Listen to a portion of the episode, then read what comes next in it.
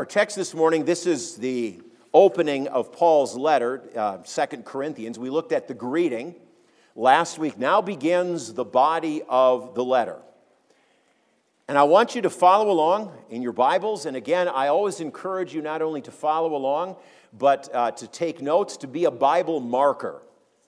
Um, things that are striking to you. What's always been interesting to me over the years, it's not so much a custom anymore, but I'd visit older Christians. Uh, one thing one of my professors always said to me is don't bring your Bible when you visit older believers, ask to use theirs. Because, and what I have found is when I have opened it and done that over the years, there are notes in the margin, you know, Pastor so and so preached this sermon on this text in, you know, June of 1958 or whatever it was. And, and it's just a blessing for me to see how these older saints of the Lord uh, just reminded themselves of something God had said to them, of how God had spoken to them. Don't let your Bible be blank pages.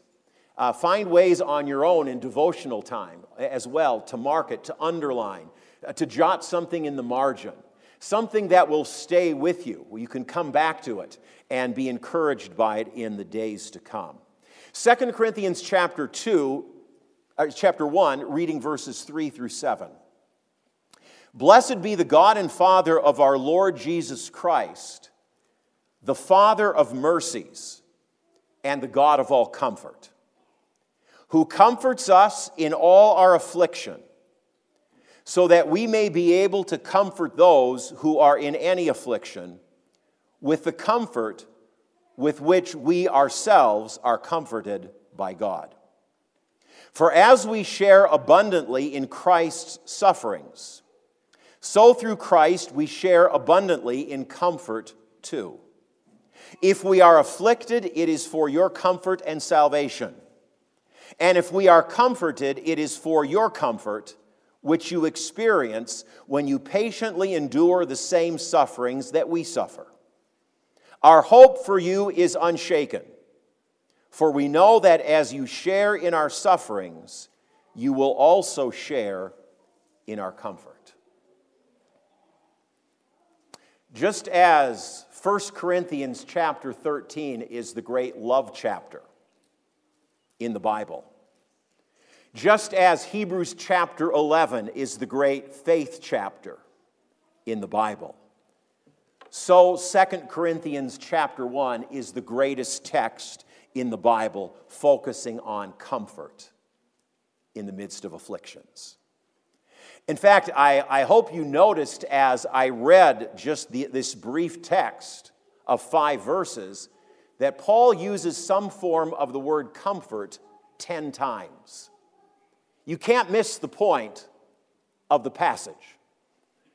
God is offering to us comfort in all the circumstances of life. And why is it that we need comfort? It's because life is filled with times of affliction, times of suffering. I want you to notice in this same paragraph seven different times the Apostle Paul speaks of sufferings, plural, by the way. He speaks of affliction seven times in these five verses. If you go on to verse 8, beyond our text, Paul speaks about the afflictions we endured in the province of Asia. You can't miss the point of this text. And so I've entitled the message, Comfort in Affliction. There are undoubtedly, there is undoubtedly this morning, there are those of you here who are experiencing afflictions of various kinds. And what you need is the comfort that the Apostle Paul speaks of in this passage. By afflictions, I mean those things in life that go beyond the ordinary stresses and pressures that we all experience. I'm talking about something that ties your stomach in knots, something that fills you with overwhelming anxiety, something that makes for sleepless nights. Like the Apostle Paul, we have all, at one time or another, if not several times, been in the place of affliction and suffering. And the questions that come when afflictions come against us is so will the waves of pain and sorrow and fear will those things drown me in a sea of hopelessness and despair? Will i be overwhelmed by them? Will i go under so to speak? How will i respond to these bitter and difficult circumstances in life? Will i respond with resentment with anger is there a way of deliverance? Where is God in all of it? And if God is present, can I trust Him with my future? Or this question sometimes comes to mind Is there a divine purpose and meaning into what I'm experiencing, or have I been struck by blind fate and just horrible bad luck? I've been a pastor now for almost 37 years. And I have been part of many wrenching experiences. It goes back to my very first day of pastoral ministry. My first official day of ministry was the 1st of September, 1985, at a Lutheran Brethren church in Le Sueur, Minnesota. Several days before that September 1st date, I believe it was a Thursday, I was uh, busy unpacking boxes. We were getting settled into our house, getting settled into my office at the church when I got a call that a young man in the church by the name of John, 17 years old, had been uh, severely injured in a freak accident in the high school parking lot. He was rushed to the little hospital in town, very much like St. Andrews here in Bottineau. He was rushed there. Mom, dad, I had a chance. He was still conscious, able to speak with him briefly. But a helicopter was called in, and uh, he was airlifted to Minneapolis. Well, the family, two other boys, mom and dad, were in no frame of mind to drive anywhere. And so I said to them, I've got the car, jump in, we're heading to Minneapolis. And so I went up Highway 169 as fast as I dared to go. And I got the family to North Memorial Hospital. And I came by the emergency exit, uh, the emergency doors into the hospital, and I said, I'm going to drop you off here. I'll find a parking place somewhere. I'll meet you inside. And so I dropped them off at the door. I found the parking place. When I came to the emergency entrance doors, one of the elders who worked in the Twin Cities met me. And he said, uh, John didn't make it. He died on the way. The family needs you. You need to talk to them. What do you say? They're overwhelmed. I don't remember what I said. I stumbled through something. But on that first day of my ministry, on a Sunday afternoon, we had John's funeral. That's because it was mom and dad's 25th wedding anniversary. And the whole family was there for the 1st of September for the wedding anniversary. Since we're all here, let's have the funeral.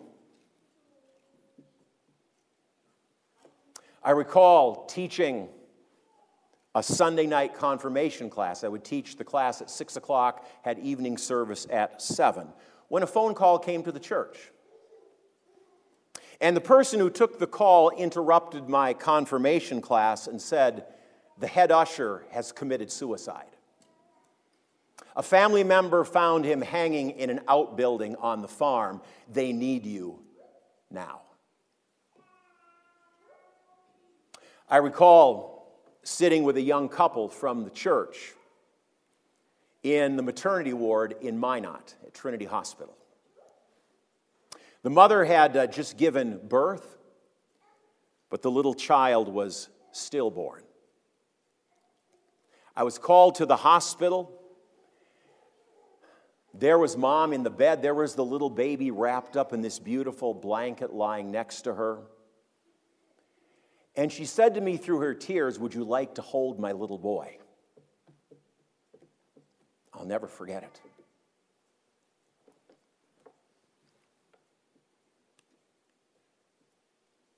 And so I held that little newborn in my arms. and we both cried. There are many, many other stories like that I could tell you this morning. Stories of deep affliction, of trial, of great loss, of suffering, stories marked by fountains of tears. I've had those times in my own life. I can remember clearly 1971, summer. Our family had uh, taken a vacation to the East Coast. We loved to do that, see various historical sites, and it was always wonderful time. Our vacation was done, and um, my dad was to be the speaker at a Bible camp in eastern Ohio. So we'd gotten up that morning, uh, gotten in the car, and were driving across Pennsylvania to Ohio. And while my dad was driving, he suffered a stroke behind the wheel. Didn't know at the time it was a stroke, it was a relatively mild one. Uh, he surmised it was an allergic reaction to something he had eaten that morning for breakfast, but he managed to get off the turnpike onto the shoulder. And so got him out of the driver's seat, got him into the back seat. Uh, my mom didn't have a driver's license. I was 16 years old. I was the only one who could drive in the family. And so, 16 years old, I drove the rest of the way across Pennsylvania on the turnpike. And we got to our destination in eastern Ohio. My dad seemed to be feeling a little better. He still wasn't feeling right. Uh, he thought maybe just resting that night, things would be better. Uh, that night, actually in the early morning hours, he suffered an extremely severe, nearly fatal, permanently disabling stroke. I can remember as clear as day everybody on the campgrounds gathered in a huge circle. I can remember the ambulance coming. I can remember who led in prayer. My dad was taken to the local hospital. I can remember later that day seeing him there in the bed. That image is burned into my mind forever. He was 48, by the way. He never worked another day in his life. He was never able to come to a single other concert or program I ever had in my life from 16 years old onward.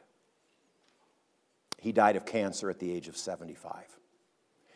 Let me ask you when you're hurting, how do you deal with it? How do you deal with it? Do you become aggressive and belligerent and hard? In an effort to hide the pain? Do you try to just stay busy all the time so you don't have to think about anything? Do you plunge into serious addictions of one kind or other? Do you retreat into isolation, not wanting anybody to be around at all? I hope you understand that all of those responses are just destructive dead ends. So, then, according to our text, this is what I'm leading to. How do you become strong in the broken places of life? Or to use Paul's words, in the midst of afflictions and sufferings, how do you experience comfort? There's much in this passage I want to say. I'm going to be coming back to this text a second time. But this morning, what I just want to say is this that comfort comes as you allow the Holy Spirit to direct your focus, direct your heart, your focus away from the affliction to the God who is over all things. To direct your focus to God, who He is, and what He has done. I, I want you to notice we're going to be focusing particularly on verses 3 and 4. How does Paul describe God in verse 3? Notice what he says He is the Father of mercies and the God of all comfort. As we know, afflictions are multifaceted. They come from any direction, every direction. We're not prepared for them. But comfort comes from only one source, comes from only one person, and that is God Himself. And in this connection, don't miss the threefold use of the word all. It's beautifully significant in this passage. The God and Father of our Lord Jesus Christ, the Father of mercies and the God of all comfort, who comforts us in some of our afflictions, no, in all of our affliction, so that we may be able to comfort those who are in, most of our versions have the word any, but it's the same Greek word as the previous two words, all, that we may be able to comfort those who are in all affliction. You notice that repetition. By, by repeating that word, Paul reminds us that God pours out his comfort in abundance. All comfort is what he says. And he wants us to understand there is no trouble in life beyond God's mercy and comfort. But here's the question what is the comfort that God promises and that he freely gives? I want you to understand this. Uh, and because one thing I want you to understand is in the English language, the word comfort can lead us in the wrong direction in this passage. And what I mean by that is over the centuries, the word comfort has gone soft in modern English. So, for example, we have down comforters. That's what we call them. A comforter is something soft. It is something cozy. It is something that just envelops you with warmth. We call it a comforter. And sometimes it's that image that comes to mind when we think about the comfort of God. And how often it is that we associate the word comfort with the word comfortable. I, looked up the word comfortable in my Webster's dictionary. Here's what it says comfortable implies the absence of disturbing, painful, or distressing features. And it goes on to say the word comfortable stresses ease, contentment, freedom from care. Is that what God's promising us in our text? If He is, when have you ever experienced that? When have I ever experienced that? Never. I looked up the word comfort. Here's what it says a state of ease and quiet enjoyment, free from worry, pain, etc. Wouldn't that be great? Anything that makes life easy or comfortable. I ask again, is that what God is offering us in our text? Is that what Paul experienced himself when he writes about being comforted by God? And the answer is no. I, said a moment ago that the word comfort has gone really soft in modern English. Here's the original meaning of the word. Here's the etymology of the word. It comes from Latin. It's made up of two Latin words. The first is a prefix, com, C O M, which intensifies whatever the word is. And then the Latin word fortis, which means to be strong. We have in English words like fort, fortify, fortification, comfort. They're all from the same root. It means to fortify, it means to make strong. And so, comfort means to make you, in the midst of whatever you're facing, a strong person. It's not to make you comfortable. It's not to make it so you no longer have a care in the world. It's not to make it so you live a life of ease. That's not biblical comfort, and that's not reality. Now, with that understanding of what the word comfort means, let's go back and reread verses 3 and 4. You can read it this way Blessed be the God and Father of our Lord Jesus Christ, the Father of mercies and the God of all strength, who makes us strong in all our affliction, so that we may be able to make strong those who are in any affliction with the strength which, with, with, with which we ourselves are made strong by God. In other words, when God comforts you, He puts steel in your spine. That's what it's talking about. He puts courage in your heart. He puts a divine perspective in your spirit. He comes alongside of you with all the resources of heaven. That is biblical comfort. With that in mind, let's go back to Webster's dictionary. Because there are other definitions in the dictionary of the word comfort that reflect a biblical understanding of the word. The, the verb to comfort, Webster says, means to soothe in distress or sorrow, to ease the misery or grief of, to bring consolation or hope to, to help, and to aid. That's making somebody strong, isn't it?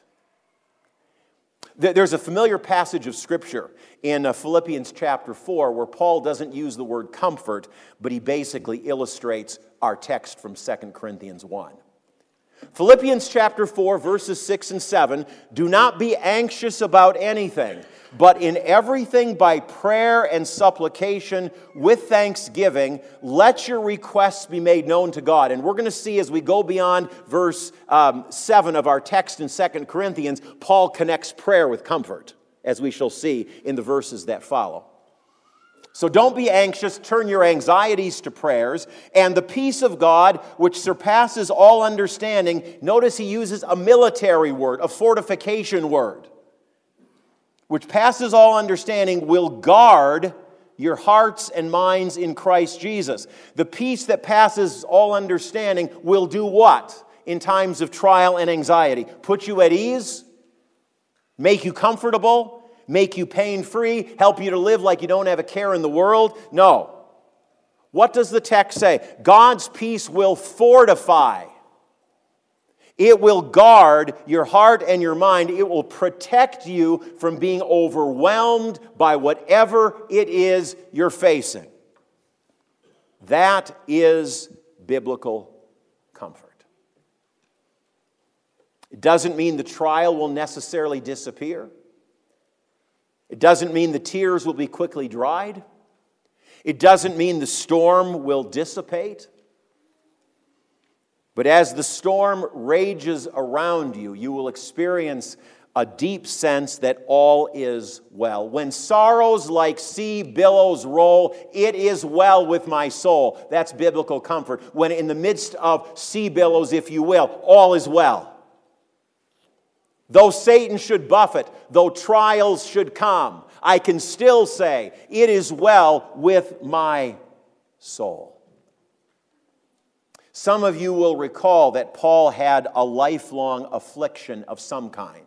He describes it in um, 2 Corinthians 12, he calls it a thorn in the flesh. He never defines what it is. There's a lot of surmising as to what that perhaps was. My own view is that it was a physical affliction of some kind. And Paul says, I pleaded with the Lord three times that he would take this affliction away from me, but God did not take it away as long as Paul lived. Instead, the Lord comforted him by giving him this promise. The Lord said, Paul, my grace is sufficient for you. That's biblical comfort. Hebrews chapter 4. The writer is uh, writing to Jewish believers, hence the title of the book, Hebrews. Jewish believers who were in time of great need, great trial, uh, facing overwhelming persecution, wondering if they should turn back from the Christian faith, all these things that were overwhelming to them. And I want you to notice what the writer says in Hebrews chapter 4, starting with verse 14. Since then we have a great high priest who has passed through the heavens, Jesus, the Son of God let us hold fast our confession.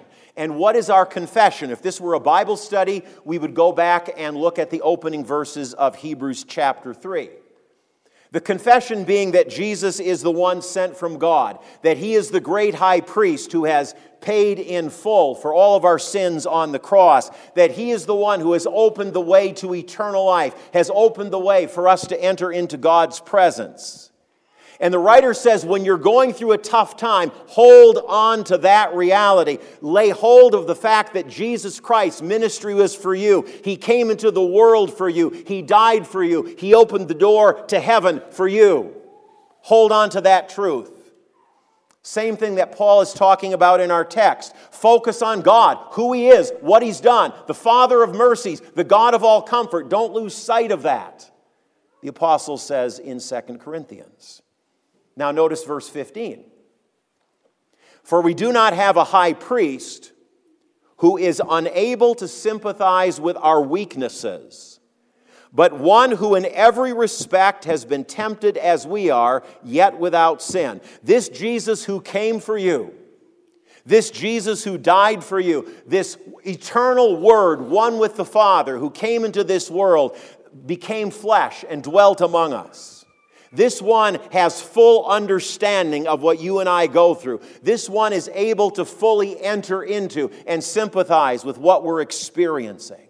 And since that is true, verse 16, let us then, let us therefore, if that is true, with confidence draw near to the throne of grace that we may receive mercy and find grace to help in time of need. With confidence, with a free and open outpouring of your heart, lay your needs before Him, and you will find abundant grace and mercy to help in your need, in your trial, in your suffering, in your afflictions. And that again is biblical comfort. Let me say it for about the fourth time. It is not making you comfortable, but it's making you strong.